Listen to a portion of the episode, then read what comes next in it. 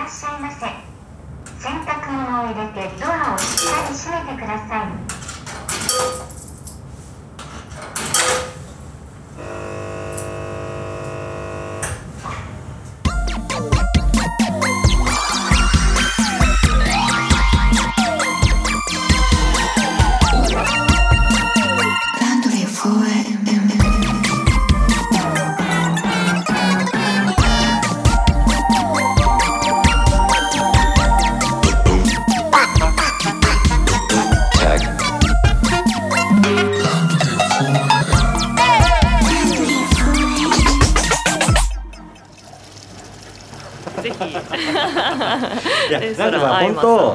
都市にいるとなんかよく今今風の言葉で言うとセレンディピティみたいなものでうんうんうんまあ都市って過密だから、うん。いろんな文化的なセレンディピティって、うん。おそらく地方とかあの要は辺境よりは多いように感じるんだけれども、実はそれってさっき言ったデザインされたうん。偶然みたいなものばかりで。そのデザインされてない偶然みたいな体験に出会おうとした場合って、そこから一回離脱するっていうその自分の一回能動的な選択がないと、うん。なかなかそのセレンディピティってなくて。だから今の今回の夜行バスに乗ってうん和歌山まで行ってっていう、まずそこの選択を自分で選ばないことには、うん。その先にあったその2日間のセレンディピティって絶対起きないんだよね。そうなんですよ。ぶっちゃけ一回ビビりましたよ。ですよね。え海外旅行レベルじゃんって思って。え 移動9時間かかるのって思って、ねすごいなと思ったんですよ、うんうん。でいろいろ調べてみたんですけどあの新幹線でも名古屋からしか行けない名古屋までしか行けないし新大阪までしか行けないし新大阪から特急で4時間っすか？みたいな「いかちー」みたいな。じゃああのしあれで夜行バスの方が安くていいじゃん。っていう感じにやっぱなったんですけど、一瞬ビビったけど、でもやっぱり行きたいし、うん。あの見たいしやりたいって思ったからえいやって、うん。もう予約も入れちゃったし、うん。みたいな感じで行ったんですけどあの本当に行ってよかったですね。ほらなんか程よくその9時間みたいな その時間とかもさ、うん。ある意味今って本当に合理的なルートで行ったら9時間で行ける場所って相当な距離あ相るじゃない。当です。もう下手したらデンマークとかうん。も9時間ぐらいで行けちゃうんじゃないですかね、だだしそれこそ香港とかねいうレベルだったらもう全然もう全然もう半分ね、ドアトゥドアで言ったって行けちゃうじゃない行けちゃですかう行けちゃう行けちゃう。だからある意味そのデンマーク旅行っていうのを断念したプニデンのうん。なんか同じようなそうなんです。濃度のものだったように聞こえますね。そうなんです。なんかね呼ばれた感があるなって。多分デンマーク行ってたら色川行けてないかもしれないんですよ。満足しちゃってデンマークででもそれなかったからこそああもういその話聞いた瞬間にああもう絶対行く行く行く絶対行くって そこ行かしてくださいってやっぱなっちゃったぐらいの熱量がやっぱあったので、それもあんのかなって、うんうんうんなんかあの都会的なトレンドみたいな話するとそれこそさ、前にプニデンが話してくれたあのエスプーマのその LVG みたいな、なんかああいう今の新しいレストランの形とか、その食の体験っていうものの新しいニューウェーブってあるじゃない、はい。だからそういうのも含めると今日本でもそういううん。いわゆるこうジビエジビエを体験でっていうような、うん。まあえっと文化史的に言うと新しい流れですよね。あのねやってること自体はすごくうん。オールドスクールに戻ってるんだけども、なんかそういう体験って意味でも、うん。なんかすごく洗練されたチョイスをしてる 絶妙なチなョイス、うん。だなんかそのなんていうんだろうな。ここにいることが正しいと思える瞬間ってあるじゃないですか。あるあるあるなんかどうそれはなんかそのキャリア的な意味でもそうだし場所的にもタイミング。なんかそれがかなり今回やっぱ噛み合ってて、えあのまあ、その勝浦でこう温泉豪華なそのね温泉に入ってこうし雄大な自然とこう人間の過去の栄光みたいなものを なんかこう対比してる時もそうだったしその色川でその命をいただいているっていうのをやっている時にもそうだしなんかすごく自分が今ここにいるべきなんだなってここいてすごくこれは自分の人生にとってとってもいいことになるだろうなっていう実感みたいなのがやっぱあってすごくそれは久々にここまでしっくりくる体験したなって、あの起きてることを咀嚼可能なうん。タイミングかそうじゃないかっていうのもあるじゃない、うん。だからそこの今見えてるものをどう読解するのかっていうのって、うん。他で身につけたいろんな自分のナレッジによって見え方も変わるし、言語化も変わるから。でいくと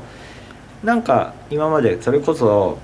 うん、と日々テレビを見てるさ、プニデンのチョイスをいろいろ聞いたものの中でいくと、うん。そういうので貯めたナレッジをうん。持って、あそうそうそう。そう今の体験をするとさっきのその温泉の解釈とかも、おそらくそういう今までの文化的体験があったからそういうふうに読解できたはずだし。そうなんです10 10年前とか言ってたら多分なんか 遠かったけど温泉に入れてよかったマグロが美味しかったですみたいな。もう終わりみたいな感じだったと思うんですよ。本当に。いやリアルに。でもやっぱ今このタイミングで行くからこそなんかこういろんなことが体中を駆け巡るようなあのこれが体験うん。ってやつなんかっていう。そうそういうふうにやっぱ自分が慣れたっていうのも良かったし、すごい良かったっす。えいいっすね。なんか今聞いてると、うん。そのライブっていうピーキーな状態で そのアウトプットし尽くした人が取るインプット行動としてはすごくおかしなことやってるんだけど 明らかに出したいアウトプットした以上のうん。インプットして帰ってきたなんかチルアウトなあー日に聞こえますねそれを。本当そうですね。いやーえチルアウト？チチルっていうか要は、えー、と放電？放電した後に、えー、とインプットっていうのがって思うじゃないですか。激烈であの なんていうかあの体的にもう 体もバキバキだし でもやってるもうもう本当に鹿の皮を剥くのってとっても難しいですね。で、はいはいわー体重を吊るして、体重をガッとかけてうん皮をずーっと剥いていくんですけど、うん。時々お肉がこうくっついてきちゃうので、それはあの、はいナイフでちょっと切ってとかであのこのあばらの骨か、はい。をなんか真ん中からのこぎりでガーって切ったりとかするんですけど、やっぱ大変な労働 労働でね。だしもうなんかすごいインプットすごいなんか私もなんかマグロと温泉とみたいなジビエレストランやったらもうさぞゆっくりできることだろうと思ってたんですけど そんなことなく割とこうバチバチに、あの頭も体も動かしてなんか変な感じだったんですよね、はい。最終的に。すごいふわふわなんかすごいトランスってて。疲れ切って疲れ切っててでも頭もものすごい冴えててな。あでもその身体も使った状態で、うん。で、えー、とちゃんと家庭も自分で体験した後にとる食事って、うん。多うん。分食事の体験としてもおそらくベストですよね、うん。その体的な疲労も含めて体自身が欲してる状態でね。それをいただくっていうところまでいけるわけですもんね。そうなんですよ。ですごい良かったのがこう部位おお肉の部位をマジであこれがヒレでこれがロースほうほうみたいなはいはい。感じでいつもやっぱり、まあ、好きなのでね。あのジビエとかあのフレンチとかいただく時に、まあ、ここがリブロースでヒレでなんとかって言ったのをなんか自分たちでやっぱ切り出すからかなり具体的にうん。なんかイメージできてうん。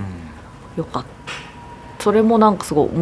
面白かったというか、はいはいなんかそれこそ油のつき方とか、筋肉のつき方みたいなものもうこの部位だからこうで、うんうんだからこういうあの食感でとか味でとかっていうことも見てわかるとなんですそうなんです見てるか触れてわかる触れていやすごい体験だった本当に、すごいね。うん、しか美味しかったしそして。何もかも何もかも美味しかったです。そうなんだ。あのマグロも美味しかったです。さすがだなってマグロがまず美味しかったしそ,、のやっぱねあの自分でえー。取ったお肉もあの大事に食べさせていただいて残さずもう美味しかったし。なんかまあ食べるのがねすごく好きなので、うん。あのずっと食べてたんですけど、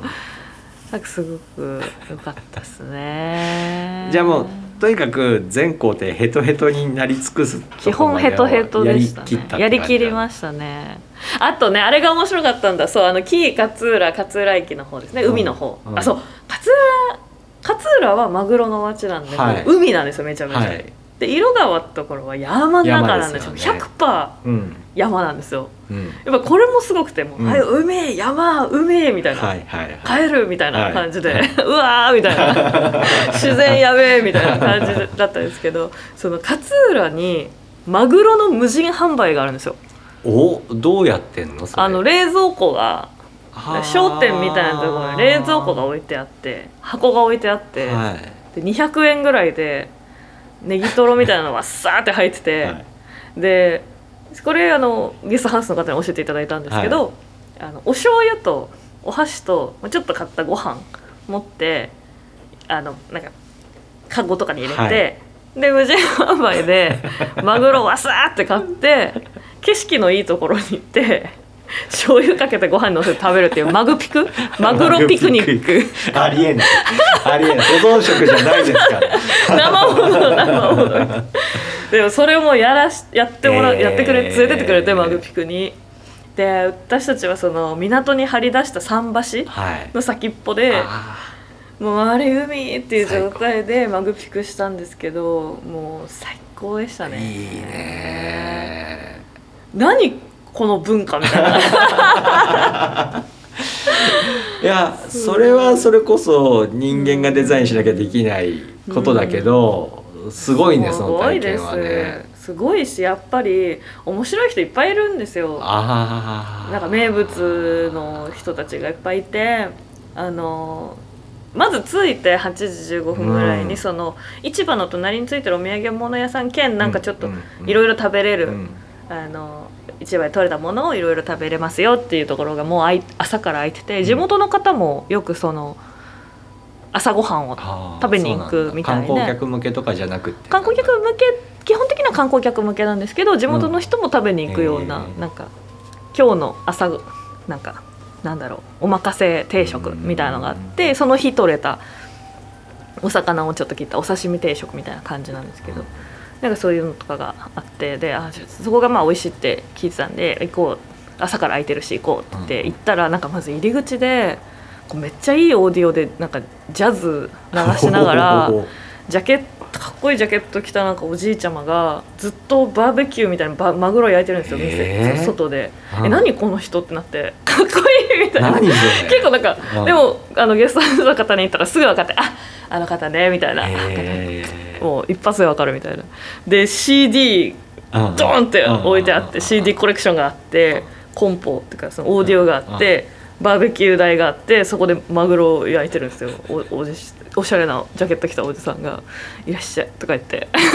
いらっしゃい「いらっしゃい」みたいな感じで「おしゃれ」みたいな。っていうなんかこう謎にキャラ濃い人たちがちょいちょいいるけどなんかみんなもうあもうそんなもんだからあの人はみたいな感じであのなんか地方特有のなんかまあそういう人やから みたいな感じのなんか流し。わかるわかるわかる。えでその人からそのバーベキューのものを購入して買える買えます。るの？マグロバーベキューを買えたりとかするんですけどジャズみたいな。いいジャズいいコンポで外でかけて。朝18あ朝8時15分。そっかそっかそっか。早いよそっかそっかそっか。そっからじゃあ早い。ね。もうすごい良かったですよね、えーじゃあ結構もう見るもの見るものがかなり自分の常識外のものが多かったそうそう。であの、まあ、結構そのゲストハウスのマスターさんがいろいろ連れ回してくれて、で、まあ、そういった商売されてる方だし U 確か U ターンなんですよねその方は。東京にかはい。なんか都市部に出てらっしゃって、まあ、そちら桂の出身でいらっしゃるから戻ってうん。でそこであの結構カルチャー的に熱い、はい。そのことをあのゲストハウスをやられててうん。やっぱどうしてもそのバブル期とかに建てられたそのホテルとかって、うん。やっぱそのホテル内で全部完結しちゃうから、はいはいはい。そのキー勝浦に行ったよってなってもキー勝浦に行ったというよりはどこどこに泊まったっっていう感じの思い出にやっぱなってしまうんだけど、まあ、もう少し選択肢があった方がいいんじゃないかっていうのでもう寝るだけのお宿とはい。を作ってただその美味しいものマップみたいなのをみんなに配ってて、であのそのグルメマップもすごい面白かったんですけど あのもちろんマグロの定番のマグロのがいっぱい食べられるところからローカルな居酒屋さんからなんかこうやっぱ漁師さんいつもお魚召し上がってらっしゃるから、うんうん。なんかてステーキハウスとかえーカツ丼屋さんとかまでもそう知 ってててそのやっぱこうに34回来られてる方はやっぱりはいはいはい。だんだんみんなそうだよね。ローカルグルメの方に走り始めるみたいなとかもすごく面白くお話ししてくれて、うん。まあ、こう街全体をやっぱ楽しんでほしいっていうことをすごくやってらっしゃる方で、うんでやっぱりついていくと面白いんですよ。顔も広いし、朝ごはんをねなんか喫古い喫茶店のあのホットケーキ手作りホットケーキをなんか食べに連れてってくれたんですけど、そこがなんかすごくて、あの中庭みたいなのがあるんですけど、うんうん。その中庭をの屋根あの吹き抜けになってる、はいはい。中庭の屋根をこう網で鉄の網で囲ってあって、そこにや鳥鳥さんを飼ってらっしゃるって、あのお店のママさんがあの大事にしてるお鳥さんがいて、で2匹ぐらいかな飼ってらっしゃるんですけどこれ鳥だったら絶対ここ住みたいよねみたいな、感じででその鳥ちゃんをこうみな中庭でピヨピヨ鳥ちゃんがしてるのをすごい綺麗なあの鳥ちゃんがすごく住み心地のいいだろうなっていうような滝がちっちゃい滝とか作ってあったり、へあのみかんがね生えてたりとかして。じゃあちょっとしたあれだ熱帯植物園的な感じが中庭に作られてて。中庭に作られてて。でそこを見ながら。それを見ながらあのコーヒーと昔ながらのコーヒーと、えーおあのホットケーキを食べて、っていうのとかやったんですけどなんかすごいもうあのママさんもめちゃめちゃ元気でいろんなお話してくれて。すごくなんかそういうのもいいな。えそのゲストハウスのそのマスターって、要は、あの行ってらっしゃいじゃなくて連れ回してくれる？連れ回してくれたんですよね。なんかえそこあの、ロビーみたいなところラウンジみたいになってるところが、まあ、カフェバーになってて、うん。夜はちょっとお酒飲めたりするんですけど、うん。すごいそこでなんか意気投合して、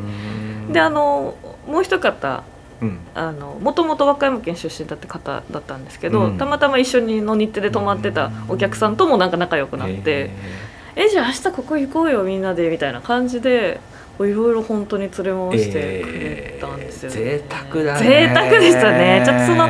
あの、うん。色川のお友達にそのゲストハウスも紹介してもらってうん。行ったっていう、まあ、人のご縁があってのことなんですけど、はい。い、やーもう大好きになっちゃって 早くまた行きたいみたいないいねもう勝浦大ファンになっちゃったなーって。あーいいかいいなんか聞き慣れない地名の聞き慣れない土地の聞き慣れない体験の話ってやっぱ面白いね。面白いですよねいや私はこんな久々にしかもやっぱりその地元の方がつい着せずしてこうついてくれたので、ねえよりやっぱす濃ごいよね。厚な、だってたかが2日そうそうそう3日ぐらいの話ですもんね。そうなんですよそれはすごいな。面白かったですやっぱりすごいなってうん。思ったしやっぱその U ターンで帰られてやっぱそのこの街の良さを知ってほしいんだって思っている方のやっぱすごくピュアなピュアですごく熱い、やうん。っぱその情熱みたいなのも間近で感じたし、はいはいはい。で連れてってくれるお店ってやっぱどこも本当にすごく生活の香りのするまあローカルのお店ってそういうことじゃないですか。わるわる。そのお単にお金がのためにわってやってるっていうよりはなんか皆さんなんかすごくゆるっと生活っていうところでつながっていてっていうコミュニティの中にやっぱちょっと入れさせてもらったって感じだったのでなんかどこ行ってもすごく いいなんかね。良くて。よかったですね。あーでも確かに。あの僕もそもそもが本当に辺境出身なので、今言った土地は違うんだけど、うん。そのうん。なんとなく僕があうん。の再現脳内で再現できる風景あるんだけど、うんうん。あのやっぱ僕が過ごしたそういう田舎の町もそうだったんだけど、その労働と生活があんまり分かれてないんだよね。でやっぱこう東海で都市で暮らしていると、うん。何かのサービスを受けてるってことってやっぱこう労働として切り分けられてるもので触れてしまうっていうか、なんかやっぱそこが混ざってる人の、とこう共にする時間っていいよね。いいですよ。仕事なんだか仕事じゃないんだか友人なんだか友人じゃないそそこも関係のないというか。本当に本当に。すごくこう境界線うがん。すごく滲んでいて、うんうんうんうんうんなんかこうどこまでが生活でどこまでがはい。ビジネスなんだっけっていうのが全然意識せずにずっとそのままでいられるっていう。るすごくなんか良かったんですよね。ああだから今の本当テーマが境界線になってきたね。だから要は境界線が滲んでる人たちのとうん。場所に自分が行くことによってそこの境界線っていうものをなんかやっぱこううん。感じてしまう感じるっていうことだもんね。そうなんです。あのアイス前も話したと思うんですけどなんかアイスランドのことわざで、うん。アイスランドの国立公園ってもう火山が噴火してようが雪崩雪崩っていうかその氷河が来てようがぜ柵がないんですよ。はい。でやっぱりその柵がないのはその人間を危険から守るのは柵とかではなくて人間の判断力だからなんかその境界線ここからが危なくてここは安全ですよっていう。境界線って誰にも本当は張れなくてどんな場所だって何が起こるか本当は分かんないんですよね。柵の内側だって別にじゃあ100%安全かって言ったら別にそうではなくて。だったらやっぱりそれを各人がきちんと判断できるような判断力をそもそも養わなきゃいけないんだみたいなことをアイスランドでは言うそうで。なんかねって。すごく難しいことなんだよねってその境界線を曖昧にしておくってうん本当はいろんなことがそれでうまくいくけれどもそれはなんか別に100%機能するわけではなくてとかすごくなんか感じるものがありますよね。難しいんですよね。むずいむずい。だから特に今あのうっかり言葉で切り分けちゃうと危険な言葉もいっぱいあって、そこには、うん。そこを語る時に、うん。でそれってやっぱちょっと僕らもある意味先進国で都市で暮らしてる人たちならではのナイーブさをその言葉自体に思っちゃってるっていうか境界が曖昧なことっていうのを語る時にうん。今一つ思い浮かんだのがその自己責任みたいな言葉の残酷さって都市に暮らしてると発生してしまうけどでもそのい田舎とかの暮らしでいう人たちって自己責任なんて言葉を使わないんだけれどもうん。明らかになんか今僕が言う意味での自己責任に当たるような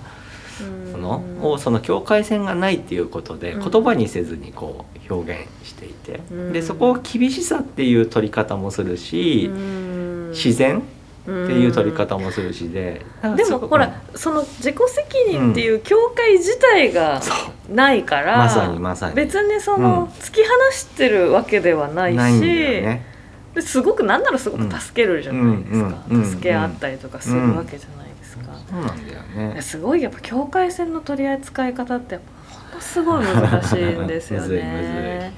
なんかでもあるあるところではやっぱりサクって人を守るんですよ、そう思う。だから人間同士のうん。コミュニティって意味でいくとものすごく、うんえー、と包摂するっていう機能があった上で、あの自然の中の一人の生物だよっていう意味でいくと、そこっていうのはもう圧倒的に溶けてるっていう。なんかそこをこう不分率としてうん。こうどこまで成立させてるのかっていうことだと思うんだけど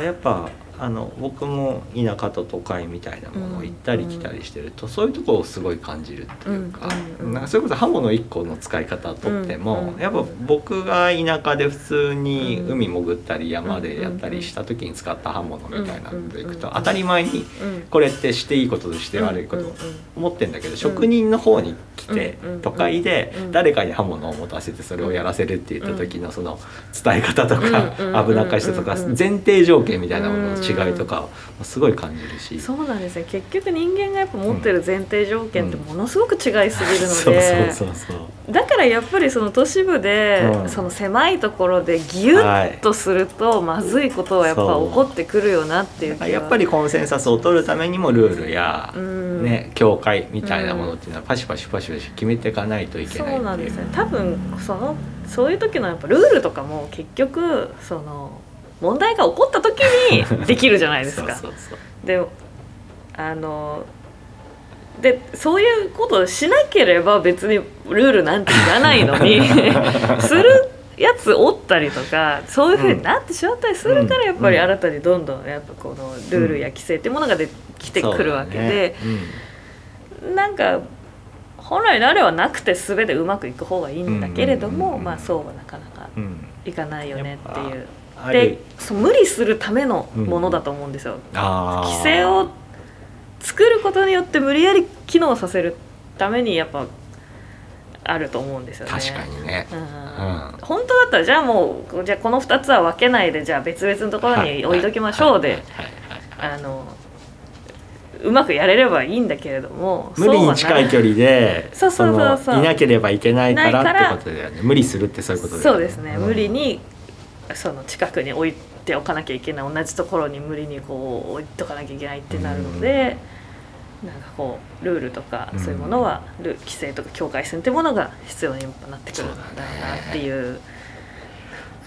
わかる。あの本当によく出雲とかも行ったんですけど今年。出雲にから帰ってきたりとか、うん。そう和歌山から帰ってきた時にこう、ものすごいこう同じ形のマンションとかがタワマンとかが うわーってなんかこう飛び立ってるのを見てなんかこれが人間らしい暮らしと言えるんだろうかってなんか気持ちにすごくなってくるというかいや合理化された街で合理化された生き方を普段いかに自分がしていることかっていうかで私は音楽の中で求めるものといえばやっぱりこう自由さであ自由なイマジネーションであったり、うん。こう自分の心の中のあの複雑な部分とか、きちっと綺麗にいかないところっていうものを普段あの表現として、うん。表現のコアとして取り扱っているのに生活してるのはもう極度に合理化された 都市で日々生活してるっていうのを なんか本当に感じさせられてそれいい悪いいいとこ部分も悪い部分うんも両方もちろんそうだねあって、なんかそうなんか結構そのねいつか私はこうデンマークの田舎に農場を買って 馬と犬と暮らすんやってしょっちゅう言ってますけど。まあ本当にそうするか否かは別として、やっぱそのいろんなイマジネーションができるっていうのは、まいいことなんだろうなと思って、どうしてもねこういう都市部で人がいっぱいいるところで住んでるとストレスもやっぱり多いんですけど、やっうんぱそういう時に違う環境のこともきちんと見てこういう環境いざとなれば逃げますみたいなね。感じのことも考えられるのはやっぱいつも自分の想像妄想力にはいつも助けられてる 新しい妄想のストックが